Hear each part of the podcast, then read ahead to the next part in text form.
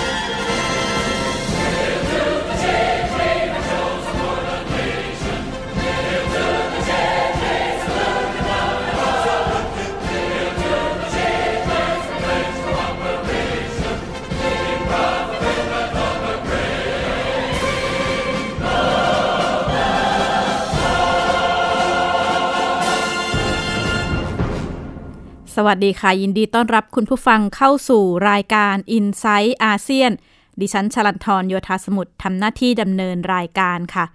การเลือกตั้งสหรัฐก็ผ่านมา 3 เกือบ 4 สัปดาห์แล้วนะคะ แล้วก็ผลการเลือกตั้งเนี่ยค่อนข้างจะแน่นอนแล้วว่าโจไบเดนชนะการเลือกตั้ง แล้วก็เตรียมที่จะเป็นประธานาธิบดีคนที่ 46 ของสหรัฐ อีกด้านประธานาธิบดีโดนัลด์ทรัมป์ก็เรียกได้ว่ายังไม่ ออกมายอมรับผลการเลือกตั้ง ยังมีการส่งข้อความผ่านทวิตเตอร์ตลอดเวลานะคะว่า ไม่ยอมรับผลการเลือกตั้ง มองว่าการเลือกตั้งครั้งนี้มีการโกง แต่ก็หลาย ๆ ฝ่ายก็ออกมาระบุว่าทางฝั่งทรัมป์เองเนี่ยก็ยังไม่มีการนำเสนอข้อมูลชัดเจนในเรื่องของข้อกล่าวหาที่ระบุว่าการเลือกตั้งครั้งนี้ไม่โปร่งใส แต่อีกด้านก็ความเคลื่อนไหวอาจจะเริ่มเห็นการ เปลี่ยนผ่านอำนาจอย่างเป็นทางการเริ่มขึ้นบ้างแล้วนะคะ เมื่อกลางสัปดาห์ที่แล้วเอมิลี่เมอร์ฟี่ผู้อำนวยการสำนักบริหารงานบริการทั่วไปของสหรัฐ หรือว่าหน่วยงานที่เรียกว่า GSA เนี่ยได้ออกจดหมายขึ้นมารับรองว่าโจไบเดนเป็นผู้ชนะการเลือกตั้งอย่างเป็นทางการ แล้วก็การออกมารับรองเนี่ยก็ทำให้ทีมของโจไบเดนสามารถเข้าถึงข้อมูลสามารถติดต่อกับเจ้าหน้าที่ทางการแล้วก็ รวมถึงเข้าถึงงบประมาณที่จะนำมาใช้ในระหว่างการเปลี่ยนถ่ายอำนาจได้นะคะถแถลงการนี้ก็มีขึ้นหลังจากที่รัฐมิชิแกนประกาศรับรองผลการเลือกตั้ง แต่ว่าทางฝั่งของโดนัลด์ทรัมป์เองเนี่ยก็ยังเดินหน้ากระบวนการทางกฎหมายในหลาย ๆ รัฐเพื่อเล็งที่จะฟ้องเพื่อให้เปลี่ยนผลการเลือกตั้ง ก็คงต้องจับตาดูต่อไปว่าจะมีการ เดินหน้ากันอย่างไรนะคะ แต่ขณะนี้ทีมของโจไบเดนเองก็ออกมาประกาศแนะนำคณะรัฐมนตรีใหม่ เห็นหน้าเห็นตาอย่างเป็นทางการในหลายตำแหน่งนะคะ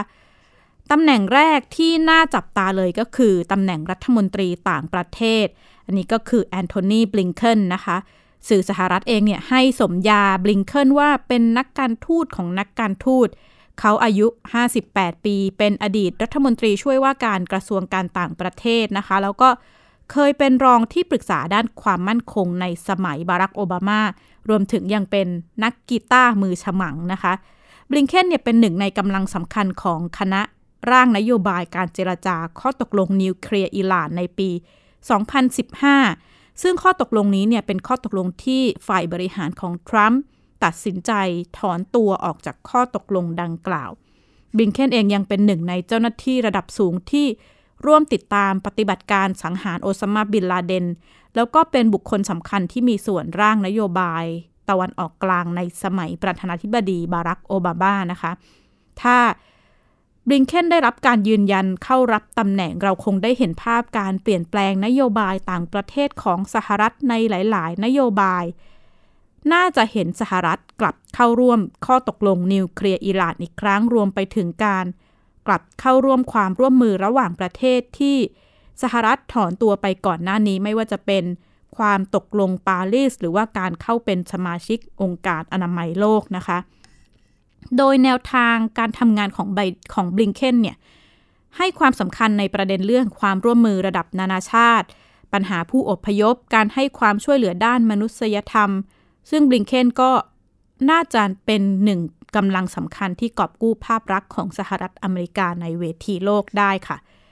อีกตำแหน่งหนึ่งที่น่าสนใจก็คือรัฐมนตรีว่าการกระทรวงความมั่นคงแห่งมาตุภูมินะคะ ตำแหน่งนี้มีชื่อของอเลฮันโดมายอคัส ซึ่งคนนี้เป็นถ้าขึ้นมาดำรงตำแหน่งเขาจะเป็นคนเชื้อสายลาตินคนแรกที่เข้ามานั่งตำแหน่งรัฐมนตรีกระทรวงความมั่นคง ซึ่งภารกิจสำคัญของมายอคัสก็คือการฟื้นฟูนโยบายเกี่ยวกับผู้อพยพของโอบามาที่ประธานาธิบดีโดนัลด์ทรัมป์ยกเลิกไปก่อนหน้านี้นะคะ ในส่วนของรัฐมนตรีกระทรวงการคลัง ปรากฏชื่อเจเน็ตเยเลนถ้าเธอได้เข้ารับตำแหน่งก็จะเป็นผู้หญิงคนแรกของสหรัฐที่นั่งเก้าอี้รัฐมนตรีกระทรวงการคลังนะคะ เธอเป็นอดีตประธาน ธนาคารกลางสหรัฐหรือเฟดเป็นผู้หญิงคนแรกในประวัติศาสตร์ จะเป็นผู้หญิงคนแรกในประวัติศาสตร์ถ้าเข้ามาตำแหน่งนี้นะคะ แล้วก็หากเป็นจริงเนี่ยเยเลนก็จะสร้างประวัติศาสตร์อีกครั้งด้วยการเป็นเอ่อเป็นผู้หญิงคนแรกที่เข้ามาดำรงตำแหน่งรัฐมนตรีกระทรวงการคลังนะคะสำหรับอันนี้ก็คือเป็นตำแหน่งที่รัฐมนตรีต่างๆ แต่ว่าอีกสองสามตำแหน่งที่น่าสนใจไม่แพ้กันก็คือเป็นตำแหน่งเจ้าหน้าที่ระดับสูงในทำเนียบขาวนะคะ ไม่ว่าจะเป็น ลอนเครนก็ดำรงตำแหน่งหัวหน้าคณะทำงานทำเนียบขาว เอฟริลเฮนส์ก็จะเป็นผู้หญิงคนแรกที่ดำรงตำแหน่งผู้อำนวยการสำนักข่าวกรองแห่งชาติของสหรัฐ ก่อนหน้านี้เนี่ยเธอเคยร่วมงานกับไบเดนมาแล้วในยุคของประธานาธิบดีบารักโอบามา เธอเคยดำรงตำแหน่งรองผู้อำนวยการ CIA แล้วก็เป็นอดีตรองที่ปรึกษาด้านความมั่นคงแห่งชาตินะคะ อีกคนหนึ่งเจค ซูลิแวนนะคะ ก็จะมานั่งตำแหน่งที่ปรึกษาด้านความมั่นคง ผู้หญิงอีกคนหนึ่งที่น่าสนใจก็คือลินดาโทมัสกรีนฟิลด์คนนี้จะมานั่งตำแหน่งเอกอัครราชทูตสหรัฐประจำสหประชาชาตินะคะ ซึ่งเธอมีประสบการณ์ ด้านกิจการต่างประเทศมานานถึง 35 ปี แล้วก็เป็นอดีตผู้ช่วยรัฐมนตรีต่างประเทศ ที่ดูแลสำนักงานกิจการแอฟริกาในยุคของโอบามา อีกตำแหน่งที่น่าสนใจแล้วก็น่าจับตานะคะ คือการที่จอห์นเคอรีเตรียมจะเข้ามานั่งตำแหน่ง ให้เป็นผู้แทนพิเศษว่าด้วยสภาพภูมิอากาศ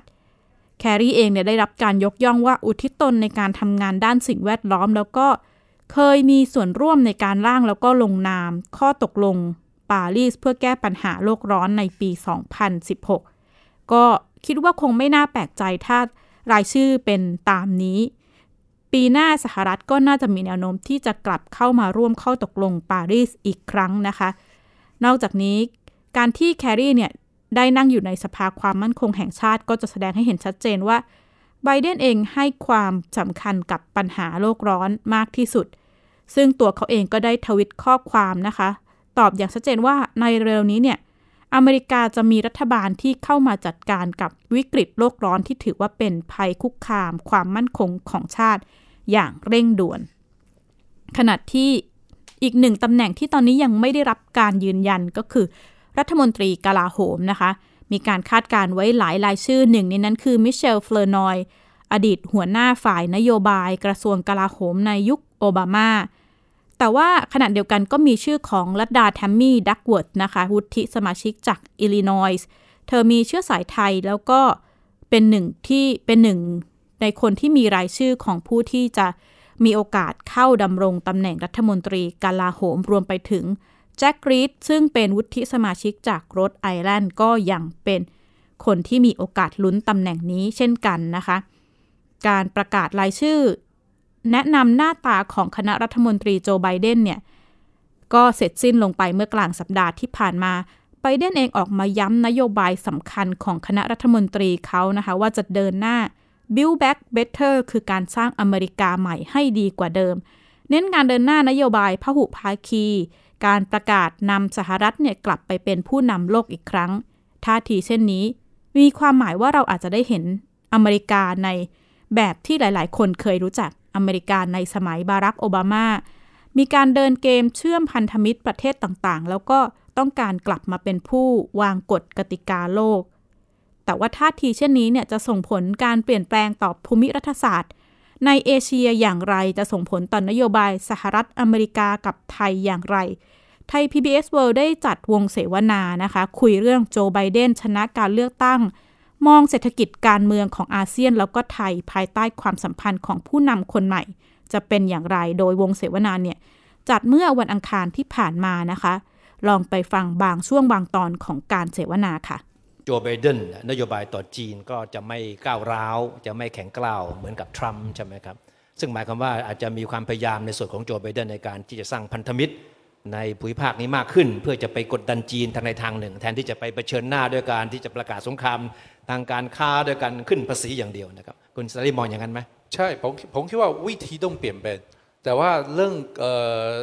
ความต่อสู้จีนกับอเมริกานะเป็นทางที่ไม่มีทางกลับไปเหมือนเดิมทำไมเขาต้องเชิญหน้าต่อสู้ต่อไปนะผมก็เมื่อกี้ยังเน้นอีกทีว่าที่ที่ตอนนอกทวนที่ดินทุกวันนี้ที่เขียนอยู่เทรวนะผมคิดว่านั่นเบามากเลยนะใช่ไหมแค่ใส่ภาษีลงไป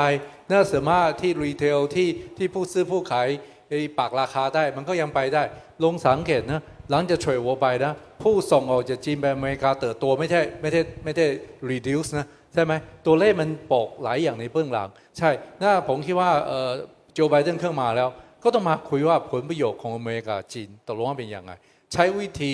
more more smart way ไป negotiate to find out the the benefit ของสองคนแต่ว่าผมคิดว่าตอนนั้นชวนข้างๆแข็งแรงกว่าว่าว่าเอ่อ American come first แต่ว่าใส่ภาษีทั้งหมดเสร็จแล้วการส่งออกจากจีนเข้าไปที่อเมริกา เติบโตมากมากกว่าเขาอีกทีมันมันมันเหตุผลออกมาแล้วครับสรุปออกมาแล้วไม่ใช่เหมือนกับที่เขาคิดครับใช่ไหมผมคิดว่าทีมของโจไบเดนเข้าเอ่อกลับมาแล้วเขาต้องหาวิธีทางว่าเขาจะเอ่อเอ่อคุยกับจีนยังไงครับลองลองเห็นเฉยวัวนะจีนนะเอ่อ especially สีจิ้นผิงนะไม่ค่อยพูดอะไรเลยใช่ไหมผมคิดว่าเขาก็รอว่า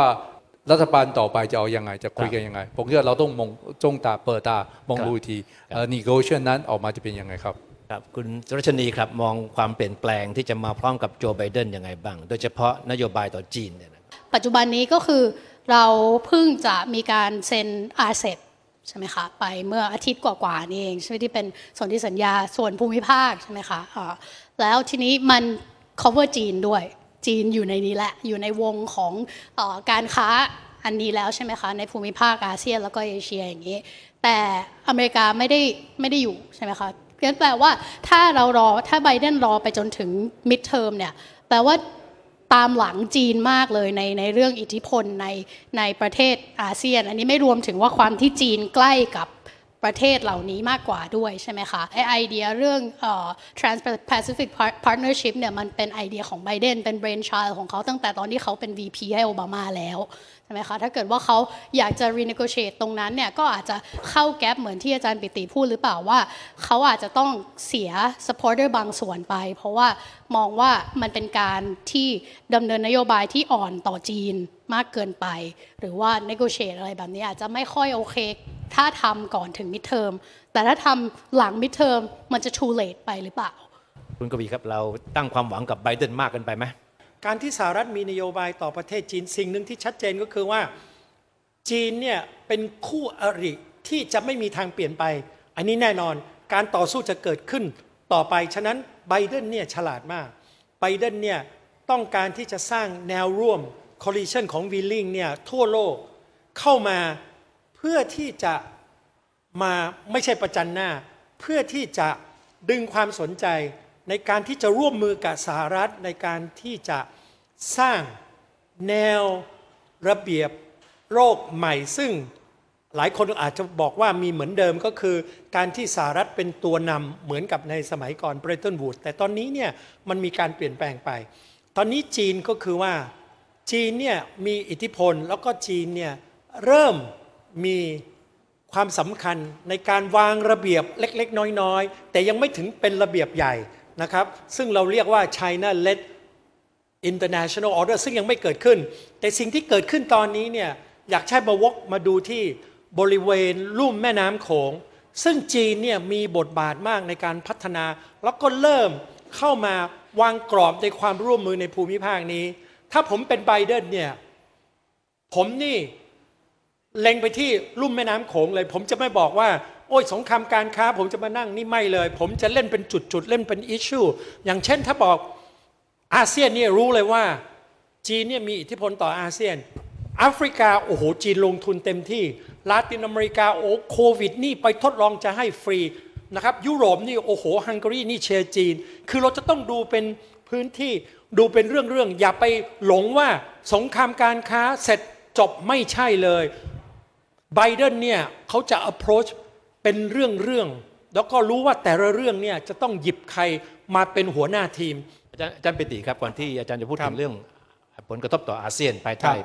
ไบเดนสี่ปีข้างหน้าเนี่ยแต่ความจริงเราจะบอกว่าทรัมป์ไม่สนใจภูมิภาคนี้เลยก็ก็ไม่ใช่ใช่ไหมเพราะว่าเขาก็มีนโยบายที่เรียกว่า Indo-Pacific Strategy ใช่ไหมครับนโยบายยุทธศาสตร์ Indo-Pacific เนี่ยแต่ทำไมนโยบายนี้มันถึงได้ไม่มีการเดินหน้าเลย ผมผมคิดว่าทรัมป์เป็น businessman ทรัมป์ไม่ใช่ statesman เพราะฉะนั้นเวลาทรัมป์มองนโยบายเนี่ยทรัมป์มองกำไรขาดทุน มองเกินดุลการค้าขาดดุลการค้าเป็นหลัก เพราะฉะนั้นพอพูดถึงเรื่องของการเมืองความมั่นคงการทหารเนี่ยทรัมป์จะเป็นคนที่นอกจากจะไม่รู้แล้วแล้วยังไม่ทำกันบ้านด้วย เพราะฉะนั้นไม่มีผลทางธุรกิจทันทีใช่ไหมใช่ แต่ว่าแต่ว่าถามว่าเขาทำอะไรไหมอย่างน้อยในช่วงเวลาที่ทรัมป์เป็นประธานาธิบดีเนี่ยครับเราก็ได้เห็นการขยายขอบเขตของกองเรือที่ 7 จากเอเชียแปซิฟิกเป็นอินโดแปซิฟิกนะครับเพราะฉะนั้นจริงๆแล้วมันก็มีการทำงานของมันอยู่ ภายใต้เรื่องของ Secretary of Defense เนี่ยมันก็ยังทำงานอยู่นะครับแต่ว่าถ้าเราพูดถึงโจไบเดนนะครับทำไมโจไบเดนถึงจะต้องให้ความสำคัญกับอาเซียนเนี่ยนะครับผมก็ต้องกลับไปที่เมื่อกี้ผมพูดไว้ก่อนว่าไอ้คลาสสิกหรือว่า old school democrat เนี่ยมันเป็นนโยบายแบบที่เราเรียกว่า neo liberal institutionalism ก็คือการสร้างเสรีนิยมเชิงสถาบันนะครับ วิธีการของเดโมแครตเนี่ยเขาจะชอบสร้างองค์การ สร้างองค์กร สร้างกรอบความร่วมมือ สร้างข้อตกลงเขตการค้าโน่นนี่นั่นถูกต้องไหมครับ โดยไอ้ข้อตกลงเหล่านี้เนี่ยแน่นอนในยุคของโจไบเดนก็จะต้องเป็นยุคซึ่งสร้างข้อตกลงพวกนี้เพื่อโดดเดี่ยวจีน ปิดล้อมจีน นี่ก็คือบุมมองของผู้เชี่ยวชาญ 4 คนนะคะ ก็คือคุณสแตนลีย์คัง ประธานหอการค้าร่วมต่างประเทศในประเทศไทย คุณกวีจงกิจถาวร สื่อมวลชนอาวุโส ดร สุรัชนีศรีใหญ่ อาจารย์ประจำคณะรัฐศาสตร์ จุฬาลงกรณ์มหาวิทยาลัย และรองศาสตราจารย์ ดร ปิติศรีแสงนาม ผู้อำนวยการศูนย์อาเซียนศึกษา จุฬาลงกรณ์มหาวิทยาลัย โดยมีคุณเทพชัยหยองดำเนินรายการคุยกันภายในหัวข้อ สหรัฐภายใต้การนำของโจไบเดนผลต่ออาเซียนและไทยนะคะ อีกด้านที่ น่าจะต้องติดตามไม่แพ้กันก็คือสถานการณ์โควิด -19 เรียกได้ว่ายังน่าเป็นห่วงทั่วโลกนะคะ อินเดียก็ยังคงรั้งตำแหน่งประเทศที่มีผู้ติดเชื้อเป็นอันดับที่ 2 ของโลกรองจากสหรัฐ ตอนนี้มีตัวเลขผู้ติดเชื้อรวมเนี่ยมากกว่า 9 ล้านคนแล้วนะคะ ขณะที่ฮ่องกงสิงคโปร์เองก่อนหน้านี้คุยกันเรื่องนโยบาย Travel Bubble จะเปิดการเดินทางระหว่างกันก็ ออกมาประกาศชะลอนโยบายนี้ไปก่อนด้วยการกลับมาระบาดอีกครั้งของโควิด -19 ขณะที่ศูนย์ควบคุมป้องกันโรคของเกาหลีใต้ก็ออกมาให้ข้อมูลว่า พบผู้ติดเชื้อใหม่เพิ่มขึ้น ถึง 386 คนเมื่อวันที่ 20 พฤศจิกายนที่ผ่านมานะคะทำให้เกาหลีใต้พบผู้ติดเชื้อใหม่เกินวันละ 300 คนติดต่อกันมาหลายวันแล้ว แล้วก็ ยังพบผู้ติดเชื้อมากที่สุดตั้งแต่เดือนสิงหาคมเป็นต้นมานะคะ ขณะเดียวกันสถานการณ์ในประเทศตะวันตก ในสหรัฐเองก็ยิ่งน่าเป็นห่วงเพราะว่าช่วงนี้เป็นช่วงที่กำลังเข้าสู่เทศกาลคริสต์มาสแล้วก็ปีใหม่เป็นช่วงการเดินทางพบปะครอบครัวนะคะ คุณพงษทัศน์วิเคราะห์สถานการณ์การระบาดระลอกใหม่ค่ะ หลายพื้นที่ในเอเชีย เริ่มมีผู้ติดเชื้อโควิด -19 รายใหม่เพิ่มขึ้นอีกครั้งหนึ่งนะครับหลังจากสภาพอากาศเริ่มเย็นลง โดยประเทศและดินแดนที่มีผู้ติดเชื้อเพิ่มขึ้น มากทีเดียวก็คือญี่ปุ่น เกาหลีใต้ จีนและฮ่องกงนะครับทั้งหมดนี้เป็นจุดที่เคยได้รับเสียงชื่นชม ว่ามีศักยภาพในการควบคุมการระบาดของโรคได้อย่างรวดเร็ว และมีประสิทธิภาพครับแต่ละจุดมีสาเหตุของการติดเชื้อและการรับมืออย่างไร มาดูจุดแรกกันก่อนนะครับที่ญี่ปุ่นครับสาเหตุที่ทำให้ผู้ติดเชื้อรายวันในญี่ปุ่นเนี่ยทะลุ 2,000 คนเมื่อสัปดาห์ที่แล้ว ส่วนหนึ่งมาจากการท่องเที่ยวนะครับหลังจากรัฐบาลของเขาได้เคาะมาตรการ กระตุ้นการท่องเที่ยวที่มีชื่อว่า Go to Travel เมื่อเดือนกรกฎาคม เป้าหมายของโครงการนี้ก็คือการกระตุ้นเม็ดเงินให้หมุนเวียนในระบบเศรษฐกิจ ผ่านทางการท่องเที่ยวครับแต่ว่าการเดินทางไปมาหาสู่กัน กลับยิ่งเพิ่มความเสี่ยงให้โควิด -19 แพร่กระจายเป็นวงกว้างมากขึ้น รัฐบาลเลยต้องหันมาประกาศเฝ้าระวังขั้นสูงสุด แล้วก็ระงับโครงการในจุดที่มีการระบาดของโควิด -19 รุนแรงนะครับจุดที่ 2 ก็คือเกาหลีใต้ครับกำลังเข้าสู่การระบาดระลอกที่ 3 แล้วหลังจากวันนี้กลับมามีผู้ติดเชื้อรายวันร่วม 600 คนนะครับผู้ติดเชื้อรายวันในวันนี้ทำสถิติตัวเลขผู้ติดเชื้อรายวันสูงที่สุด นับตั้งแต่วันที่ 6 มีนาคมเป็นต้นมาครับ โดยส่วนควบคุมและป้องกันโรคของเกาหลีใต้ หรือ KCDC ประเมินว่าผู้ติดเชื้อรายใหม่เนี่ยมีสาเหตุมาจากการแพร่เชื้อในชุมชนในครอบครัวนะครับ เนื่องจากคนส่วนใหญ่เริ่มละเลยมาตรการป้องกันโรค หลังจากรัฐบาลผ่อนปรนข้อจำกัดบางอย่างเมื่อเดือนตุลาคมที่ผ่านมา เหตุการณ์นี้เลยทำให้รัฐบาลต้องยกเครื่องหันมายกระดับมาตรการคุมเข้มกันอีกครั้ง ไม่ว่าจะเป็นจำกัดการรวมตัวกันไม่เกิน 10 คนในที่สาธารณะไปจนถึงการให้ใส่หน้ากากอนามัยภายในอาคารด้วยนะครับจุดที่ 3 ก็คือที่จีนครับจีนเนี่ยพบผู้ติดเชื้อเป็นกลุ่มเล็กๆ ในชุมชนของเซี่ยงไฮ้เทียนจิน และเขตปกครองตนเองมองโกเลียนในนะครับแต่เขาใช้วิธีการรับมืออย่างจริงจังมาก ด้วยการปูพรมตรวจหาเชื้อประชาชนกว่า 3 ล้านคน แล้วก็ปิดพื้นที่บางส่วนของเขตปกครองตนเองมองโกเลียนใน เพื่อควบคุมการระบาดขณะที่จุดสุดท้ายคือฮ่องกง ก้าวเข้าสู่การระบาดระลอกที่ 4 แล้วหลังจากพบผู้ติดเชื้อเป็นกลุ่มขนาดใหญ่ ที่เชื่อมโยงกับคลับเต้นรำแห่งหนึ่งนะครับ โดยโจทย์ใหญ่ของฮ่องกงคือเจ้าหน้าที่ยังไม่สามารถติดตามตัวคนส่วนใหญ่ที่อยู่ในคลับเต้นรำแห่งนั้นได้ และมาตรการรับมือเร่งด่วนเลยก็คือการปิดสถานบันเทิง 7 วัน ไปจนถึงวันที่ 3 ธันวาคม ถือว่าเป็นการปิดครั้งที่ 3 ของปีนี้ นอกจากนี้ทางการจะเปิดศูนย์รักษาโควิด -19 ใกล้ ๆ กับสนามบิน เพื่อรองรับผู้ติดเชื้อ และควบคุมการระบาดด้วยครับ แต่ว่าการระบาดของโควิด -19 ในเอเชียที่ดูเหมือนจะหนักยังเทียบไม่ติดกับการระบาดในสหรัฐและยุโรปนะครับผู้แทนพิเศษขององค์การอนามัยโลกด้านโควิด -19 ตั้งข้อสังเกตถึงความแตกต่างของการบังคับใช้มาตรการ ระหว่างเอเชียกับโลกตะวันตก ผมสรุปมาให้คุณผู้ชมดู 2 ข้อใหญ่ๆนะครับดูข้อแรกกันก่อนก็คือความเข้มงวดของมาตรการ ถ้าเราดูหลายประเทศในเอเชีย ตอนนี้ยังปิดพรมแดนเข้มงวด ไม่ได้ผ่อนปรนมาตรการป้องกันโรคเร็วจนเกินไปนะครับแต่ถ้าหันกลับไปดูประเทศในฝั่งยุโรป อย่างเช่นกรีซและโครเอเชีย ตอนนี้เปิดพรมแดนเพื่อต้อนรับนักท่องเที่ยวจากประเทศเพื่อนบ้านในภูมิภาคทำให้ผู้ติดเชื้อเพิ่มสูงขึ้น มาดูเรื่องของความร่วมมือจากประชาชนข้อที่ 2 ครับ ตอนนี้ชาวเอเชียส่วนใหญ่ ยังคงสวมใส่หน้ากากอนามัยปฏิบัติตามมาตรการ เว้นระยะห่างอย่างเคร่งครัดนะครับจะมีบ้างที่ละเลยมาตรการ แต่ถ้าเราไปดูชาวอเมริกันและชาวยุโรปเนี่ย